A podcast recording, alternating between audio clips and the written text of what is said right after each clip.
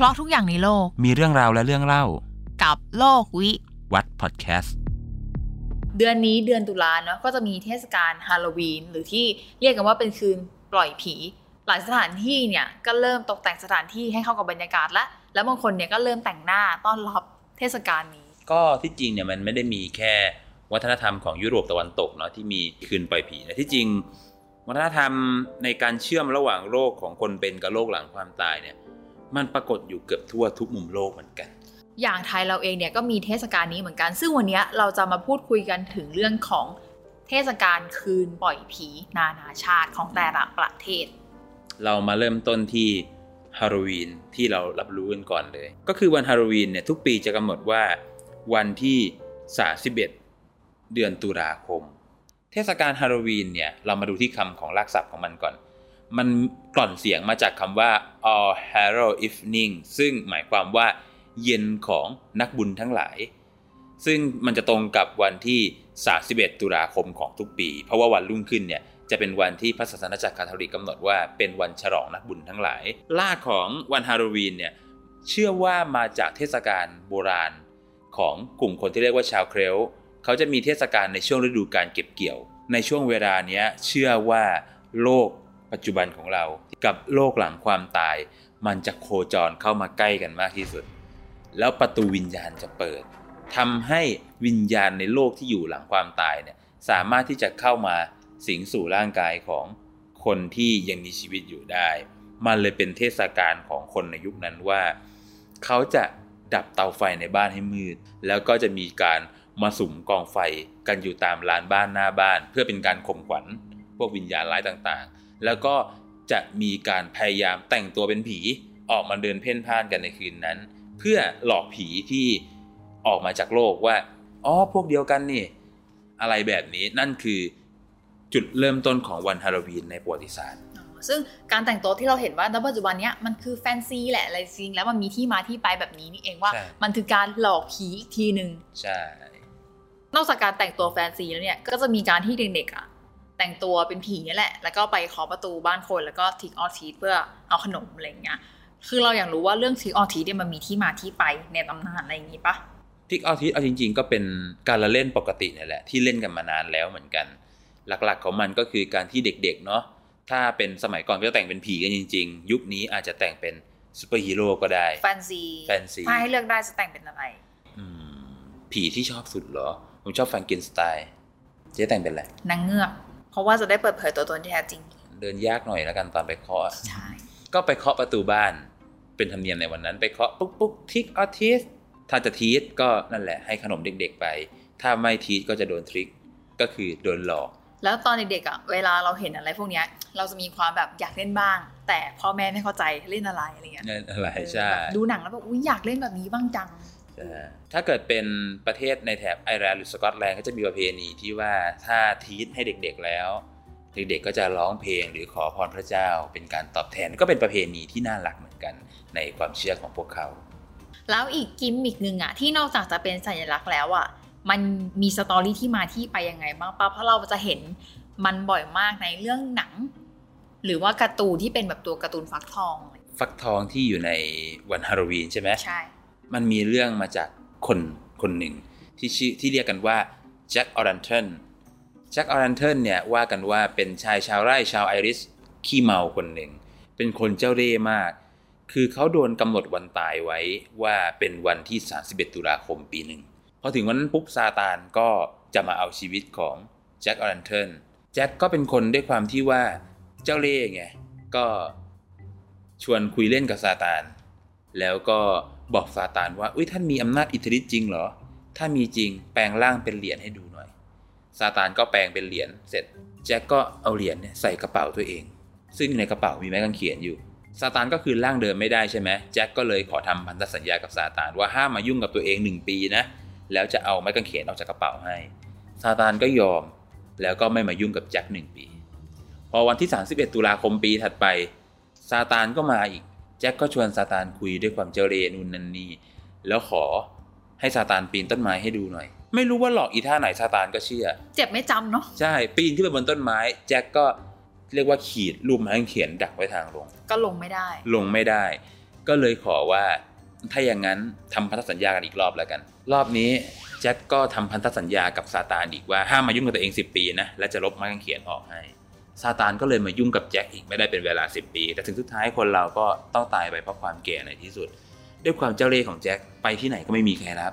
จะลงไปในนรก นรกไม่รับ ขึ้นสวรรค์สวรรค์ก็ไม่ยอมว่าไอ้นี้เจ้าเล่ห์มากมันทำให้แจ็คต้องกลายเป็นดวงวิญญาณเล่ร่อน แต่ซาตานก็ไม่รู้เกิดเมตตายังไงขึ้นมา ก็ยืนฐานให้อันหนึ่งที่ยังไม่มอด ให้แจ็คเอาไว้ส่องทางเวลามันมืดแต่ด้วยความที่ว่า แจ็คก็เห็นว่าฐานมันก็มีอยู่แค่นั้น จะใช้ยังไงให้มันอยู่ได้นานที่สุดใช่ไหมก็เลยเอาหัวกะหล่ำปลี มาแกะสลักเป็นตะเกียง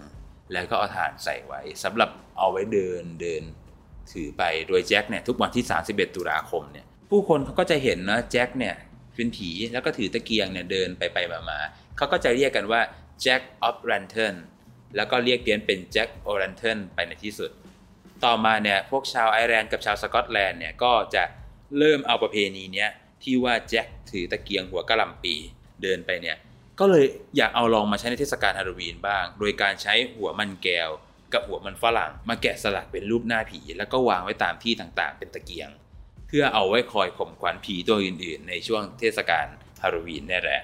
แล้วต่อมาเนี่ยพวกคนพวกนี้ทั้งอังกฤษ พวกสกอตแลนด์และพวกนี้เขาจะได้อพยพไปอยู่ที่อเมริกากันไปตั้งฐานใหม่ที่นั่นเขาก็เห็นว่าที่อเมริกาเนี่ยมันมีฟักทอง ฟักทองแกะสลักง่ายกว่า แล้วก็หาได้ง่ายกว่าด้วย ก็ใช้วิธีที่แกะสลักฟักทองให้เป็นตะเกียงตัวนี้แทน แล้วก็จะเอาเนื้อฟักทองเนี่ยไปทำพายเป็นขนมที่กินกันในช่วงเทศกาลฮาโลวีนด้วย จากแจ็คออเรนเทนคนนั้นก็เป็นต้นทานกลายมาเป็นตะเกียงฟักทองตัวนี้ในปัจจุบัน เดี๋ยวเราไปที่ประเทศจีนกันบ้างก็คือ เทศกาลศาสตร์จีนอะก็คือเป็นประเพณีเลี้ยงผีที่ณวันนั้นอะเขาจะปล่อยผีมารับ ของไหว้แล้วก็รับส่วนกุศล ก็คือมันมีตำนานเล่าขานกันมานะ วันศาสตร์จีนเนี่ยจะตรงกับวันขึ้น 15ค่ำเดือน 7 ตามปฏิทินจีนนะเป็นวันที่คนจีนจะทำพิธีเส้นสวงดวงวิญญาณบรรพบุรุษ แล้วก็วิญญาณผีไม่มีญาติทั้งหลาย มันมีตำนานความเชื่อมาสองตำนานในเรื่องนี้ตำนานแรกบอกว่าเงี่ยมร้อเทียนจือซึ่งเป็นยมบาลเนี่ยท่านจะขึ้นมาตรวจเช็คสมุดบัญชี ดูผู้คนคนทำดี ได้ขึ้นสวรรค์ คนทำชั่วก็ลงไปในนรก คนเขาก็เกิดความสงสารดวงวิญญาณชั่วร้ายที่ต้องตกนรกเนี่ยเขาก็เลยทำการเส้นสวงให้ดวงวิญญาณพวกนั้นได้กิน อันนี้คือตำนานแรก ตำนานที่สองบอกว่ามู่เหลินมู่เหลินคนนี้ในความเชื่อของจีนก็คือองค์เดียวกับพระมหาโมคคัลลนะซึ่งเป็นอัครสาวกเบื้องขวาพระพุทธเจ้านะมู่เหลินเนี่ยเป็นคนที่ศรัทธาในพระพุทธศาสนามากพยายามทำดีตลอดทำบุญตลอด แต่แม่ของมู่เหลินเนี่ย เป็นคนที่อิจฉาริษยาในเรื่องคนทำดี พอปีหนึ่งปุ๊บแม่ของมู่เหลินเห็นว่าคนนุ่งขาวห่มขาวกินเจกัน ก็เกิดความไม่ชอบใจทำไมอะ ก็ไม่ชอบคนทำดีแบบดูเด็ดจริตมั้งเคยเข้าใจคนประเภทนี้ใช่ไหมนึกอะไรไม่รู้บอกมู่เหลินว่าไปเรียกคนกินเจมาที่บ้านหน่อยแม่จะทำอาหารเลี้ยง จะทำอาหารเจเนี่ยเลี้ยง คนก็คิดว่าแม่ของมู่เหลินกลับใจได้ ก็ไปนั่งกินกัน โดยไม่รู้ว่า ในอาหารนั้นมีน้ำมันหมูปนอยู่ ซึ่งมันกลายเป็นบาปกรรมที่แรงมากต่อมาเนี่ยแม่ของมู่เหลินเนี่ยตายตกนรกขุมที่ 8 ซึ่งเป็นขุมที่ลึกที่สุด แล้วก็ลูกชายท่านก็คือมู่เหลินนะเนาะได้บวชกับพระพุทธเจ้า แล้วได้เป็นอัครสาวกชั้นผู้ใหญ่ ก็ถอดกายทิพย์ลงไปดูแม่ หรือว่าแม่ตกอยู่นรกเบื้องที่ลึกที่สุด ก็สงสารแม่เลยไปหายมบาลบอกว่า ขอรับโทษแทนแม่ได้ไหม ยมบาลก็อ่ารับโทษได้ แต่พระพุทธเจ้ารู้พุทธเจ้าตามลงไปทัน แล้วก็ตัดสอนว่ากรรมของใครก็กรรมของคนคนนั้น ไม่สามารถรับโทษแทนแม่ได้ แต่มีวิธีบรรเทาท่านก็ให้พระคัมภีร์ฉบับหนึ่ง ให้มู่เหลินก็คือมหาโมคคลลานะได้สวด แล้วก็ต้องทำเตรียมอาหารในการเส้นสวงดวงวิญญาณด้วย นั่นก็เป็นที่มาของการเส้นสวงบรรพบุรุษอีกตำนานหนึ่งในความเชื่อของคนจีน เพราะฉะนั้นในประเพณีศาสตร์จีนของคนจีนเนี่ยเขาก็จะมีการเตรียมของสำคัญก็อย่าง ถ้านึกออกสุจีนก็จะมีขนมเข่ง ผลไม้ ขนมเทียนผลไม้เป็ดไก่ต่างๆ และที่สำคัญก็คือกระดาษเงินกระดาษทอง เพื่อเผาไปให้คนในโลกหน้าเนี่ยได้ใช้ แล้วประทัดอะประทัดนี่ถ้าเกิดตามความเชื่อจริง ๆ เนี่ยบางทีเลี้ยงผีไม่มีญาติเสร็จแล้วอะเลี้ยงเสร็จต้องส่งด้วย อาจจะบอกดีๆไม่ได้จุดประทัดหน่อยหนึงให้ไปกัน เลยถือกันว่าเดือนเจ็ดของจีนเป็นเดือนผี ห้ามทำการมงคลในเดือนนั้น ก็เป็นประเพณีกันสืบมา ประเทศไทยทุกวันนี้ก็มีเทศกาลศาสตร์จีนเหมือนกัน แต่ ก็เป็นประเพณีที่ไม่โตมากนะก็คืองานเลี้ยงผีเดือนเจ็ดนั่นเอง เราจบจากจีนไปแล้วเราไปกันอีกที่ประเทศหนึ่งญี่ปุ่น ซึ่งเขาก็จะมีเรื่องผีที่มีเป็นความแบบunique และเป็น signature ของเขาอะที่ญี่ปุ่นเองเนี่ยมีเทศกาลวันปล่อยผีไหมมีแล้วค่อนข้างสนุกด้วย คล้ายๆกับฮาโลวีนเลย และเทศกาลนี้ว่าเทศกาลโอบง โอบงหรืออุระบงเนี่ยมาจาก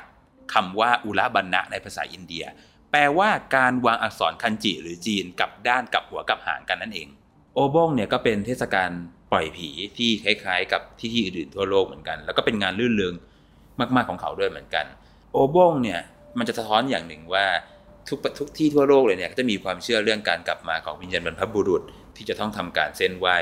เขาจะมีเทศกาลนี้ในช่วงฤดูร้อนของประเทศญี่ปุ่นประมาณเดือนสิงหาคมเนาะจะจัดช่วงประมาณวันที่ 12 ถึง 16 สิงหาคม ก็จะต้องเตรียมงานกันตั้งแต่วันที่ 12 สิงหาคมเลย เขาจะทำสิ่งอย่างหนึ่งที่เรียกว่าโซเรียอุมะโซเรียอุมะนี่จะเป็นของสองอย่าง ก็จะมีแตงกวากับมะเขือม่วง คือเขาจะเอาแตงกวาเนี่ยมาต่อขาด้วยไม้เล็กๆ ให้กลายเป็นม้า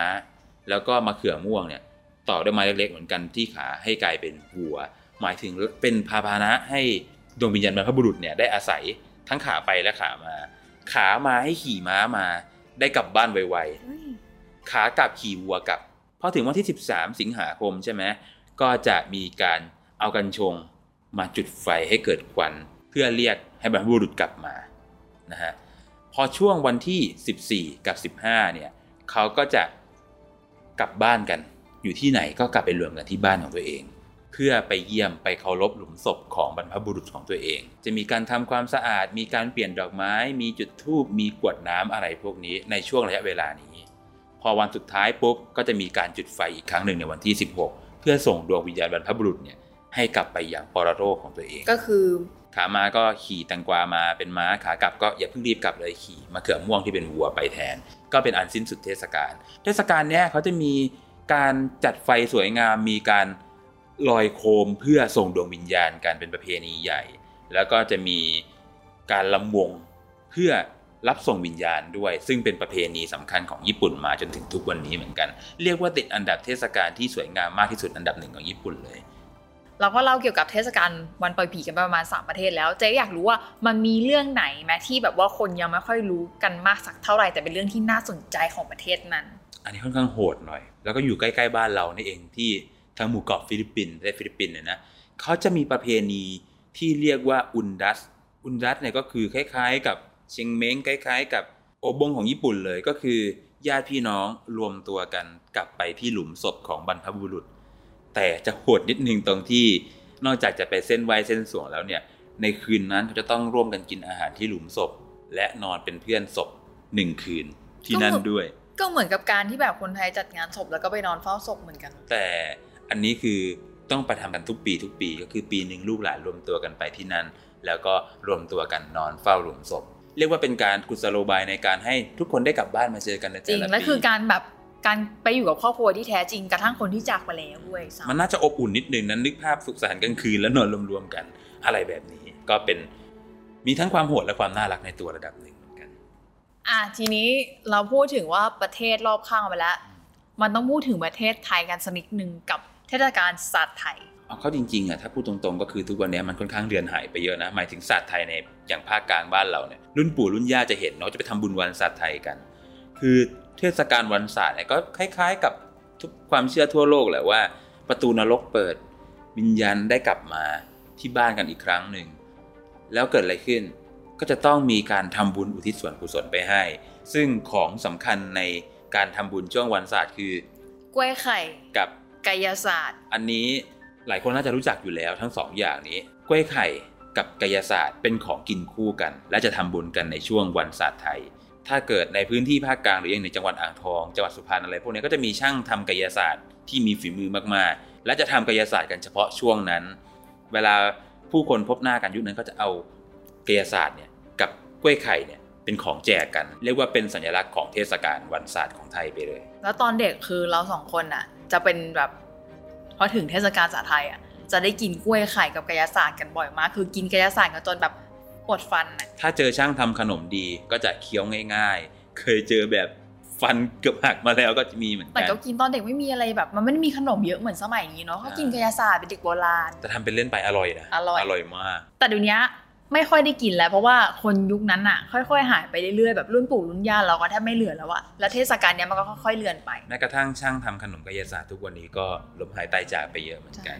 แล้วก็ทางภาคใต้ก็จะมีเทศกาลที่เรียกว่าศาสตร์เดือน 10 โดยมีพิธีสำคัญมากคือการชิงเปรตที่ว่าอุทิศส่วนกุศลให้กับคนที่ตายไปแล้วอะไรพวกนี้